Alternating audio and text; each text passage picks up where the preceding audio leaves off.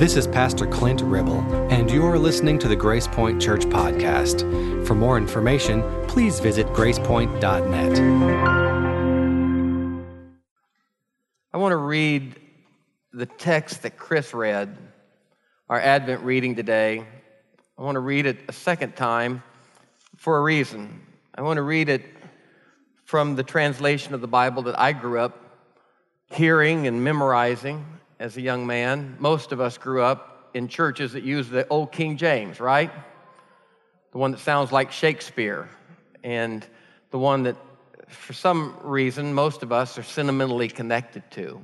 A lot of people are religiously connected to it. They believe it's the only holy translation of the Bible, which um, is a conversation beyond the scope of this service. But I do love the, the old 17th century English brogue that comes through, the poetic sound of the King James. But the text that Chris read, our Advent reading from Luke 2, I love because I can hear Charlie Brown and our fifth and sixth grade pageants all wrapped up in it and see the kids with the, you know, the towels wrapped around who are the shepherds and the priests with the big funny things on their head. And it just uh, brings back a lot of sentiment for me, which is a big part of what Christmas is. So from the King James, Luke 2, verses 8 through 14.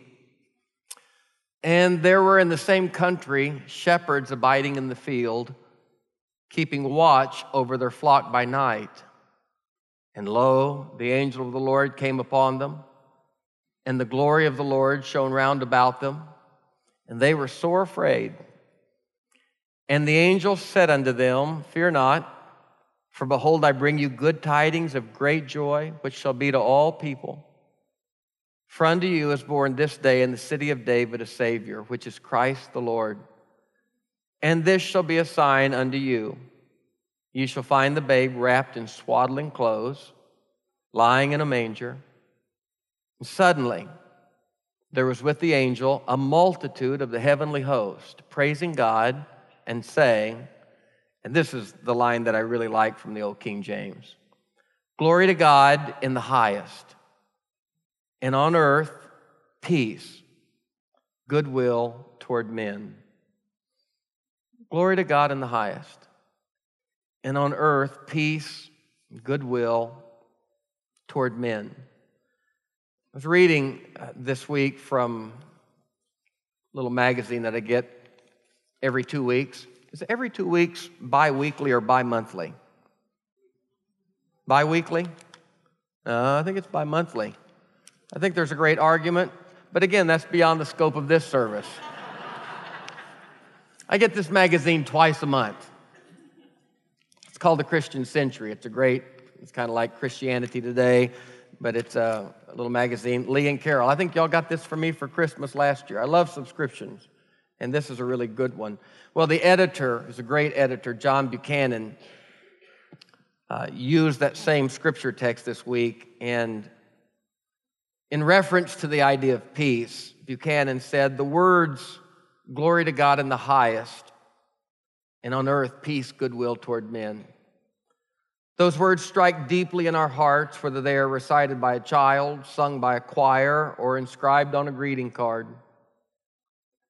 Yet peace on earth and goodwill among humans is so remote.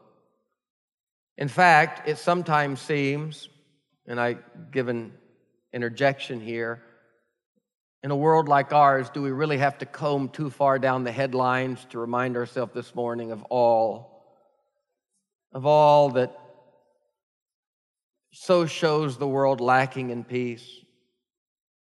Little girls, hundreds of them, herded out of a school multiple times over now. Can you imagine here?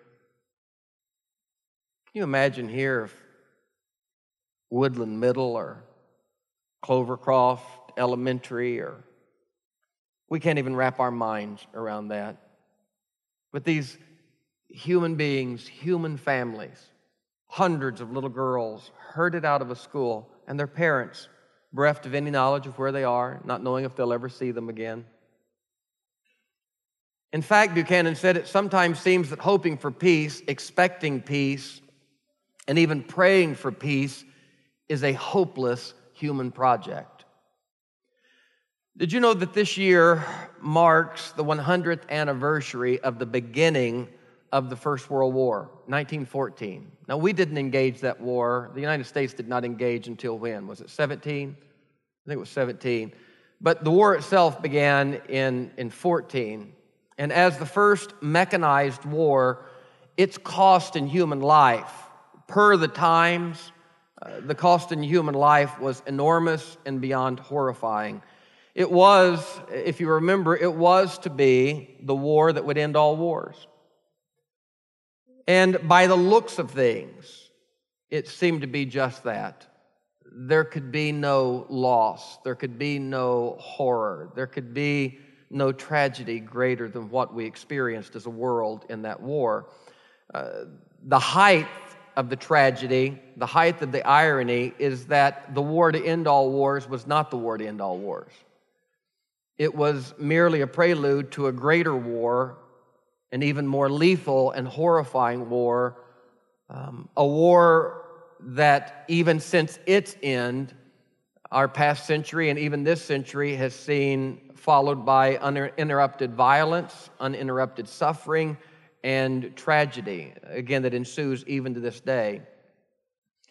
And in a world like ours, in a world with the capacity for war that this world has. And I'm not here to argue the idea of justness, righteousness, injustice. I'm not here to argue all of that. I'm simply here to acknowledge the fact that we are a world filled with strife, um, torn apart by differences, um, inequities, injustice, uh, and I think even raw evil, whatever the definition of that is. The question that came to me as I read the text this morning and thought about Charlie Brown and fourth grade children's heads wrapped in bath towels and angels on a hillside saying, Peace on earth, goodwill toward men. The question that came to me is Are we people of religious sentiment? Are we, as people of religious sentiment, are we naive to keep talking about are we naive to keep hoping for? Are we naive even to keep praying for this thing we call peace? The end of war, the end of strife, pervasive beyond nations, even into homes, pervasive beyond homes and macro systems, even into individual hearts. This year is not only the 100th anniversary of the start of the First World War, it's also the 100th anniversary of a story that most of you have heard repeated in many forms. A story that, when I first heard it, drove me to investigate. If there would have been Snopes, I would have gone immediately to Snopes because it's one of those stories that sounds too good to be true. It's one of those made up legends of sort that we build that have accretions through the years, and it just builds up into this wonderful, lovely legend that makes a virtuous point. The reality is, upon investigation, and it doesn't take a careful investigation to find out, this story is not a legend. Uh, this story is actually a reality. It's the story of the Christmas truce of 1914, a truce that gave the world a glimpse a tiny glimpse of peace in a very horrific time. It was Christmas Eve of 1914, and there were two very large armies facing each other across a front. The front, as I remember it, was right on the French Belgian border, and it extended literally for miles. Tens of thousands of soldiers rested in trenches opposing one another. The troops crouched in those trenches that were cut into soggy soil. Many troops actually lost their life from collapsing walls, even from drowning. Those trenches were often filling with water. They crouched in those trenches cut into the soggy soil with only candles and lanterns and flashlights to give them light, constantly struggling not just with the bullets and artillery and hand grenades that were flying around them, but the walls that were collapsing on tops of literally dozens of them at a time. Between the trenches there on that French Belgian border, with the Brits on one side and Germans on the other, between those trenches was a space of about 50, maybe a maximum of 100 yards. Just picture a football field. And that 50 to 100 yards of no man's land uh, was just that. If you ventured into it, you would immediately be cut down. There were snipers on both sides that were not only positioned to take out those who ventured into the no man's land, but they were also positioned to take out those who would peek their head ever so carefully, even above the margin of the trench. Hand grenades, which were all the rage in that war and were even then just being invented and refined along the way Hand grenades were being thrown, artillery shells were being lobbed, and occasionally there would be soldiers in the midst of the freezing conditions who would, perhaps even uh, some said, would lose their mind. Maybe it was an act of valor, maybe it was an act of insanity, but they couldn't take it anymore, and they would charge, to use a World War II term from another army, they would charge in kamikaze style. They just could not stand it anymore, Mike, and they would charge out of the trench, guns ablazing, in an effort to take as many lives as they could on the other side, knowing their own life. It was a suicide mission of sorts. Seldom, Jerry, did they get much past five or 10 yards out. Christmas was approaching as those two sides wielded their war wares against one another. And as Christmas approached, the story goes, and if you want more on this story, Stanley Weintraub, a great author, W E I N T R A U B, Stanley Weintraub, uh, wrote a book called Silent Night, the story of the World War I Christmas truce. And it's fascinating. It's not just that evening, but it's a brilliantly written book about all that that evening entailed, not just in terms of war and battle, but in terms of philosophy um, even tremendous religious insight in the book.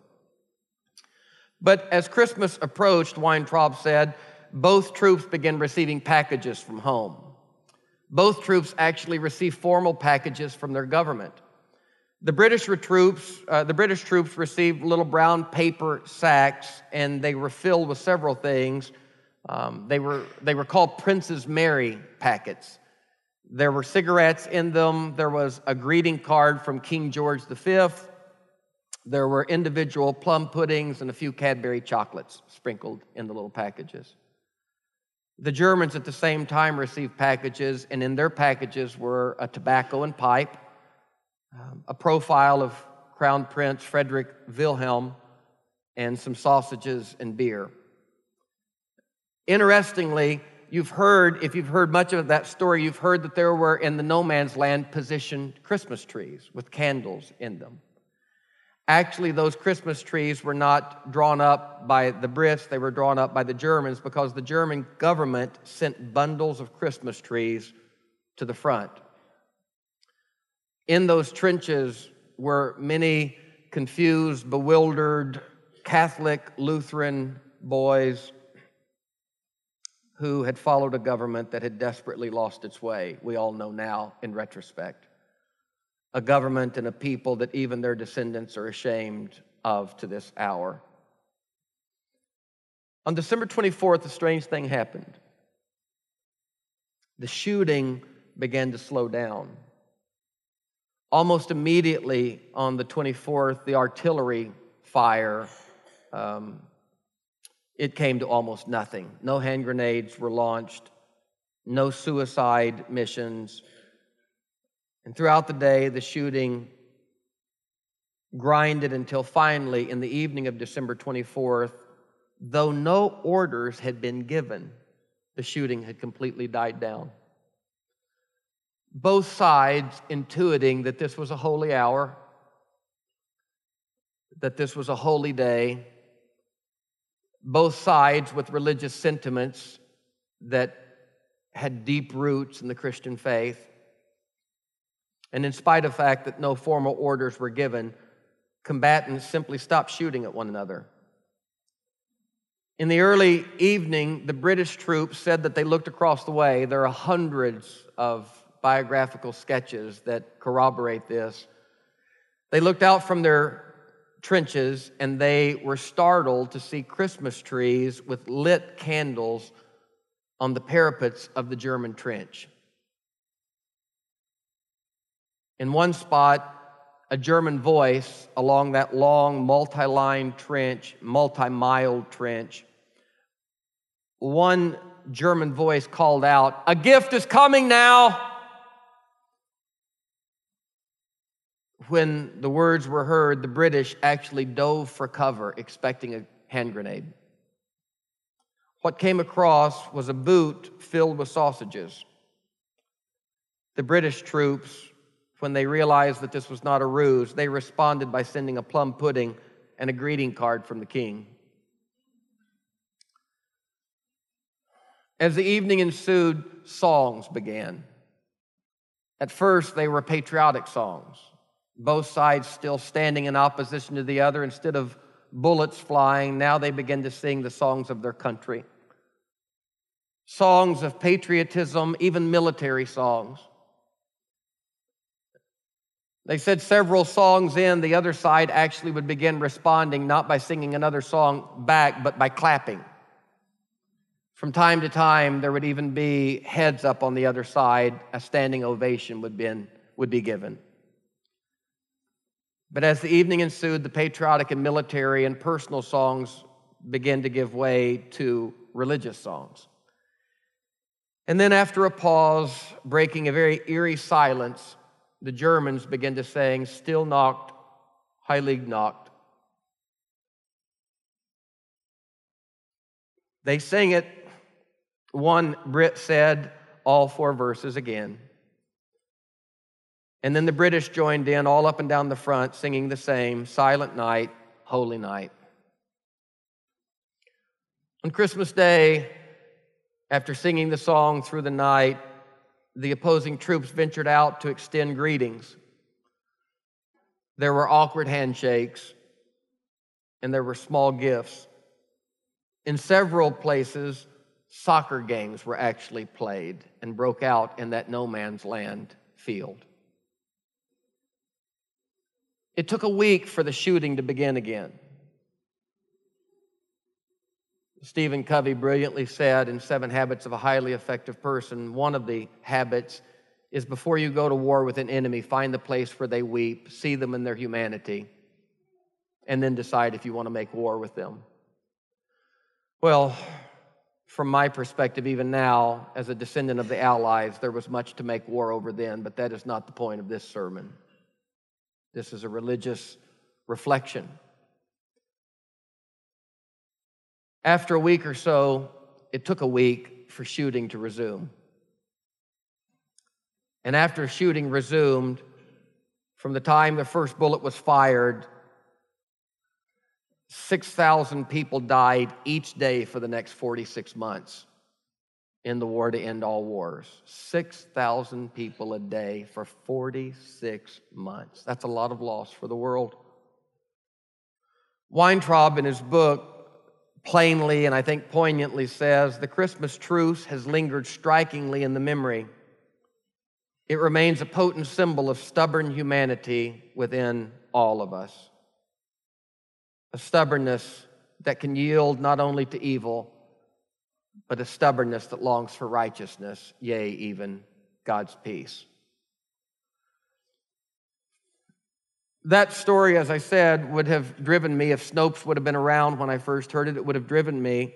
It drove me to never retell it because I had heard it from so many sides and it sounded too good to be true. I didn't want to be the cliched preacher telling a story that actually is more, well, you know, Jesus told parables, so I guess some preachers could tell parables, but I didn't want to tell a parable.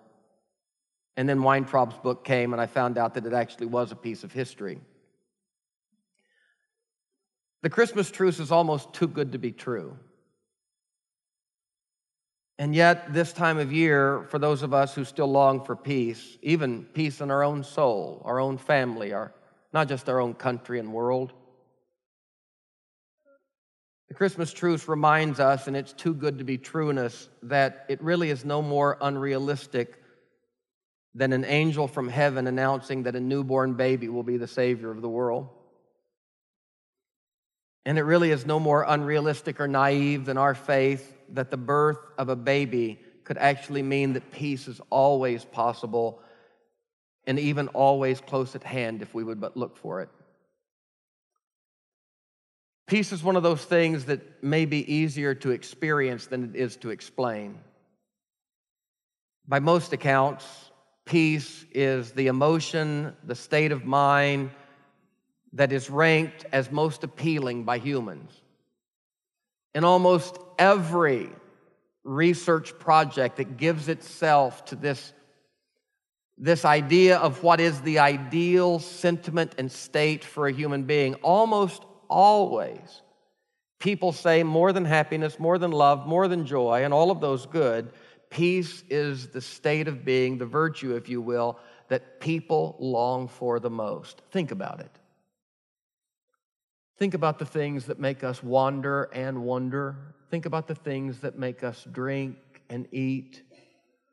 Think about the things that drive us to, if not inebriate ourselves, at least anesthetize ourselves against those feelings that we so desperately want to press down. If it's not peace that we long for the most, it's the absence of that thing which is opposite of peace, that ill at ease down in our soul that makes us not only uncomfortable with others, but even uncomfortable with ourselves. Frederick Buechner famously said, It's not silence that we hate so much, it's what it says. Silence says so much. In those still places, when inside there are those voices that tell us that we're not good enough, tell us that we don't have enough, tell us that, oh, you know what they tell us. By most accounts, almost in every one of these polls or appeals or research projects, peace is the thing that people say they want the most. In its strictest sense, in its biblical sense, which is kind of my world of looking at things, um, peace biblically means wholeness. And I have to think about that for a minute, but that, that makes sense to me. Peace is fullness. Peace is when you're not longing, you're not discontent, you feel whole.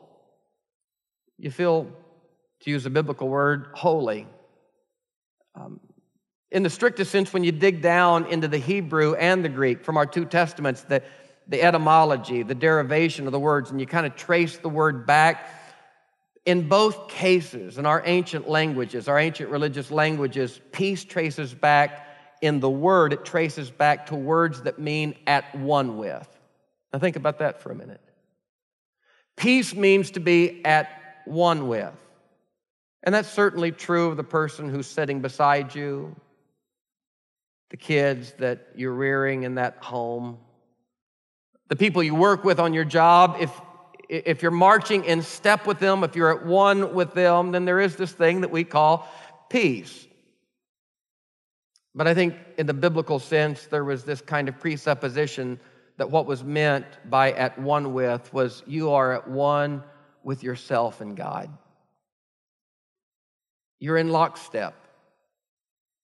As my old countryman back in Northeast Arkansas would say at many a funeral, he was, uh, he was at peace with God. She was at peace with God.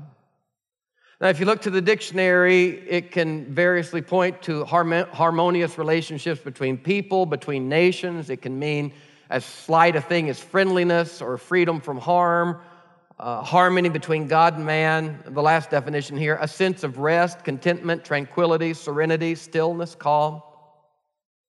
Back to the biblical word Uh, in Hebrew, it's shalom, still used frequently in the Middle East, pervasively. Shalom meant fullness, completeness, having everything you need to be I love this, having everything you need to be holy and happily yourself.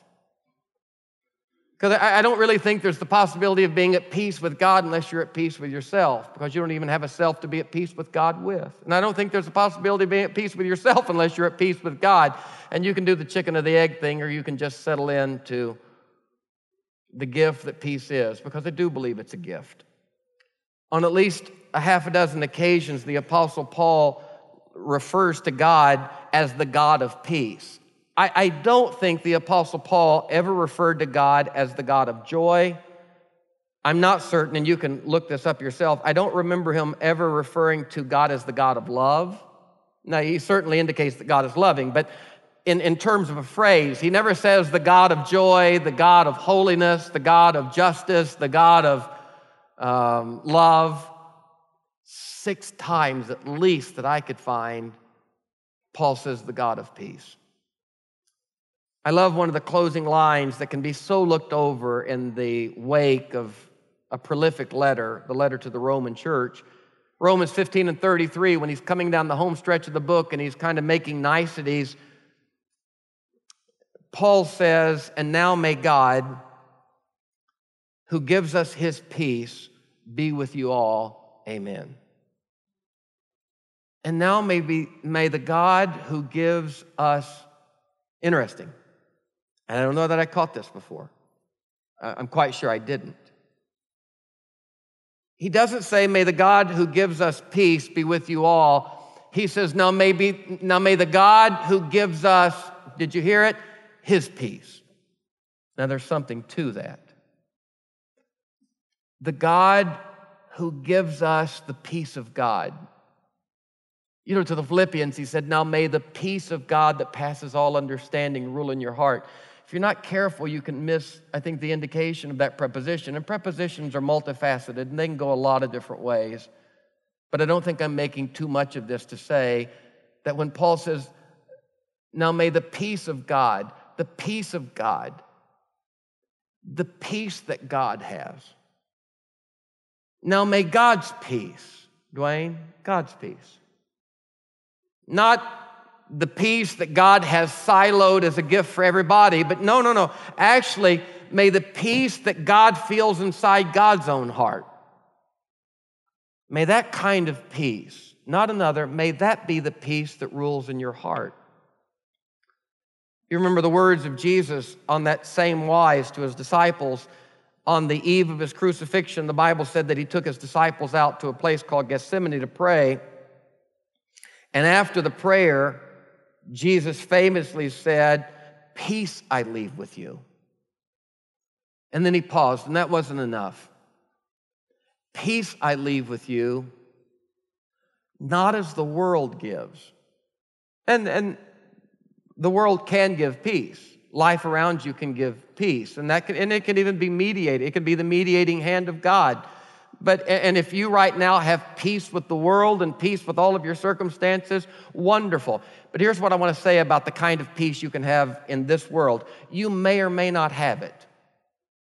You may or may not have peace in your home. You may or may not have peace on your job. You may or may not have peace in the circumstances around you. You may, you may not. Jesus, understanding that, said, I want to give you a, a peace that is sure. And that's what he meant by not as the world gives. There's nothing wrong with peaceful circumstances in the world, but he said, I'm going to give you peace, and it's not like the world gives. I'm going to give you my peace. And it's, it's not the peace that's running down the road trying to loosen its load with seven women on its mind.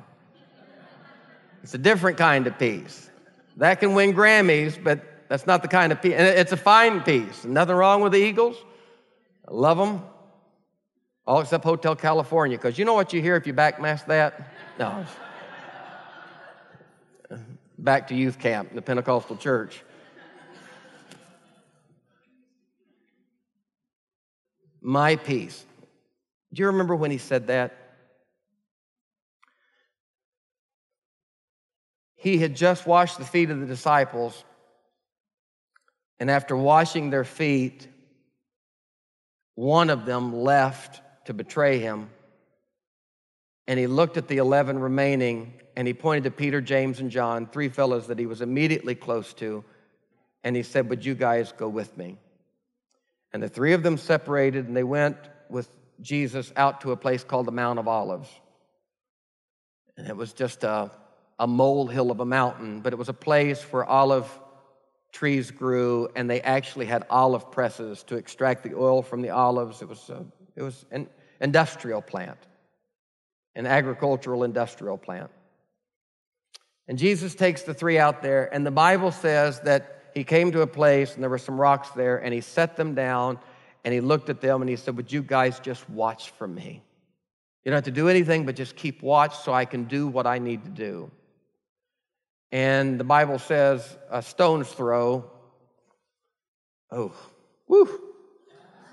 That old 46 year old rotator cuff ain't what it used to be, but a stone's shot put away, about, I suppose, about that wall. he walked, and they watched him. And as they watched him, and you see him in your mind, his back to you now, 10, 20, 30, 40, 50 feet away.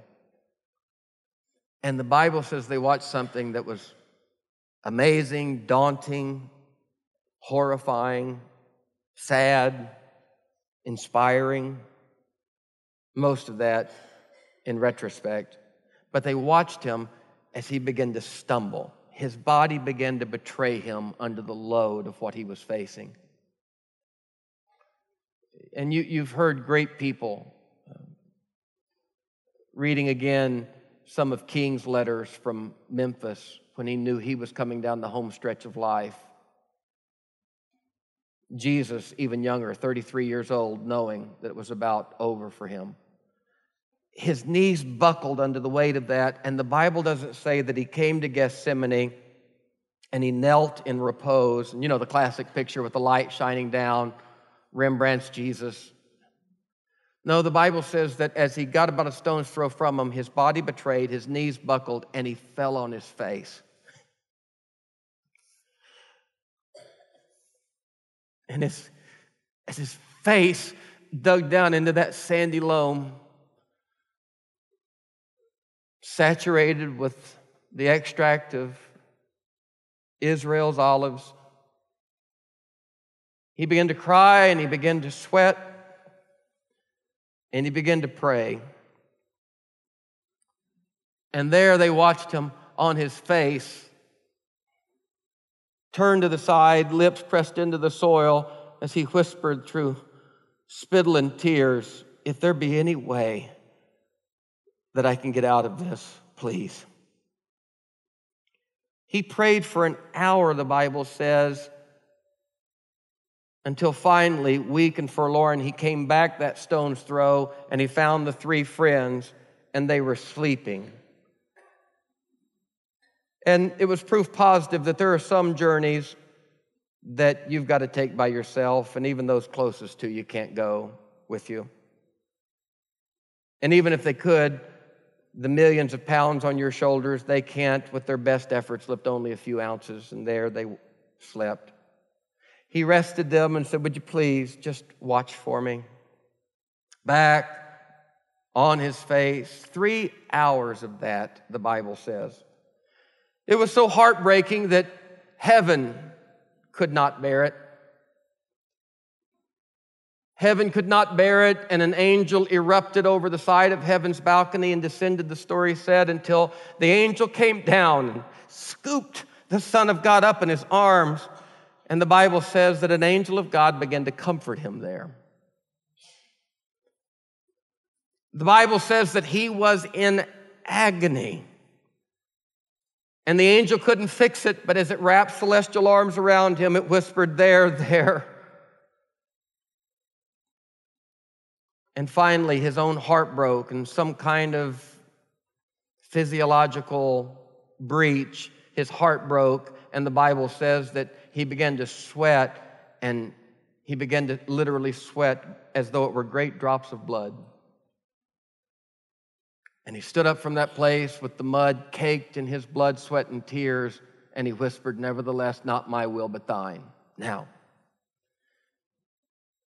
it was that Jesus coming from that Gethsemane and that scenario, Lee, that came to his disciples, picked them up out of their slumber, and said to them, Peace I leave with you.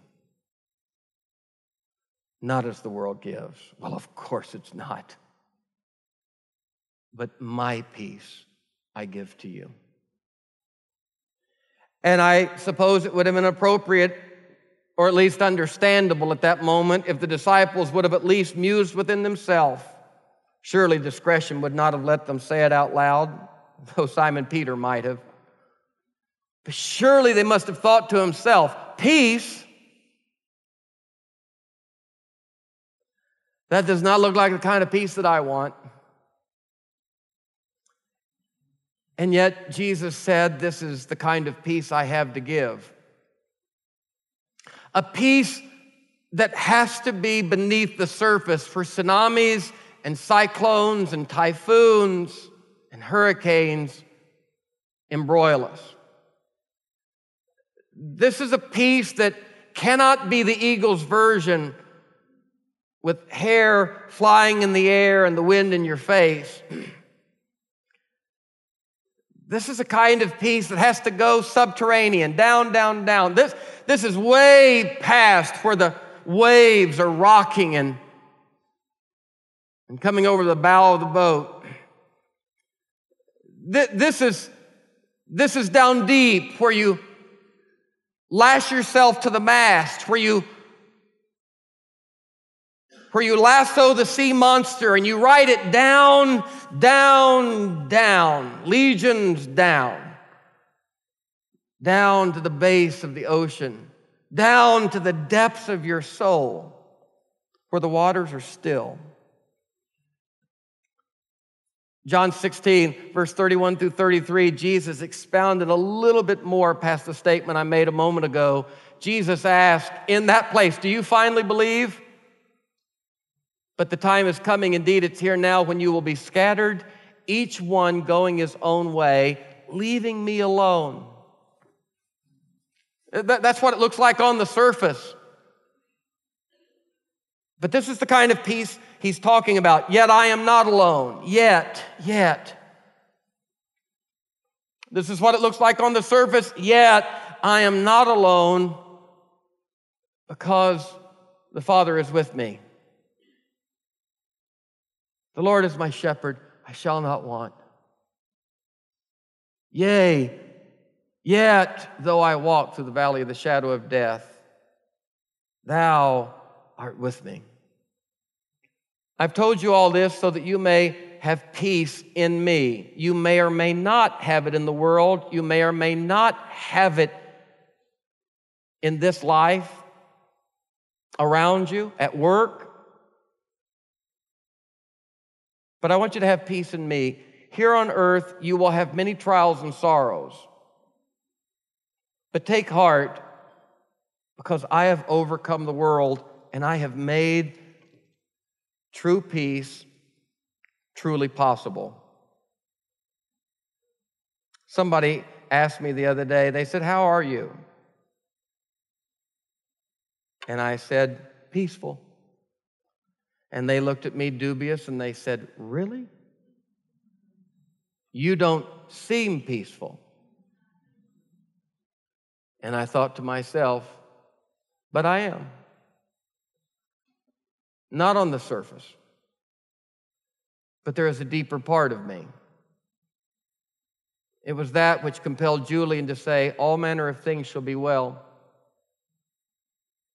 I saw a little wall mounted saying at a friend's cabin a few days ago. It said, Spoiler alert, in spite of it all, everything really is going to be okay. You know why? Chris, because thou art with me. Peace, the kind of peace Jesus had, is the kind of peace the disciples didn't understand. It was the kind of peace that allowed him in the bow of the boat to be asleep. I mean, the thing's about to go down. And they said, Is it bad enough that the thing's about to go down and you're sleeping? It's the kind of peace that you sense when you peer over into a manger and you hear angels on a hillside saying, Peace on earth, goodwill toward men. Yes, and within weeks, an infanticide broke out in Palestine that the biblical story said cost the lives of thousands of babies.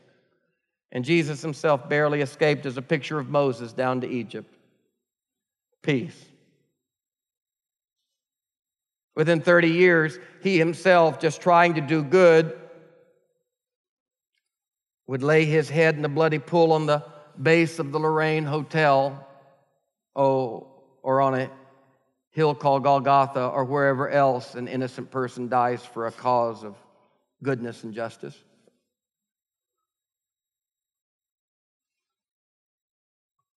There's an old story of a king, and I'll close with this. an old story of a king. I used to tell it as a young preacher. I haven't told this, I think, in 30 years. But the story is of an old king who offered a prize to the artist who would paint the best picture of peace. That was the message paint a portrait of peace. Many artists tried, and after looking at hundreds, literally hundreds of pictures, the king decided there were two that he liked the best.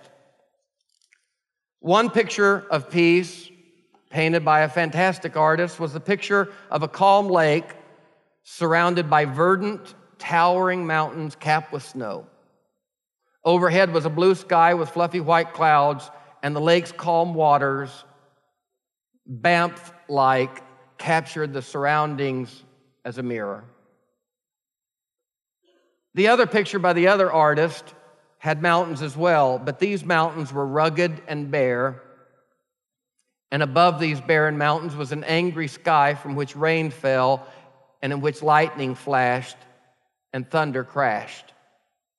Down the side of that bare mountain tumbled a foaming, powerful, violent waterfall. On the surface, the latter picture did not look peaceful at all. But when the king inspected closely, he saw tucked into the color of the beautiful painting, he saw behind the raging waterfall a tiny little sprig of green.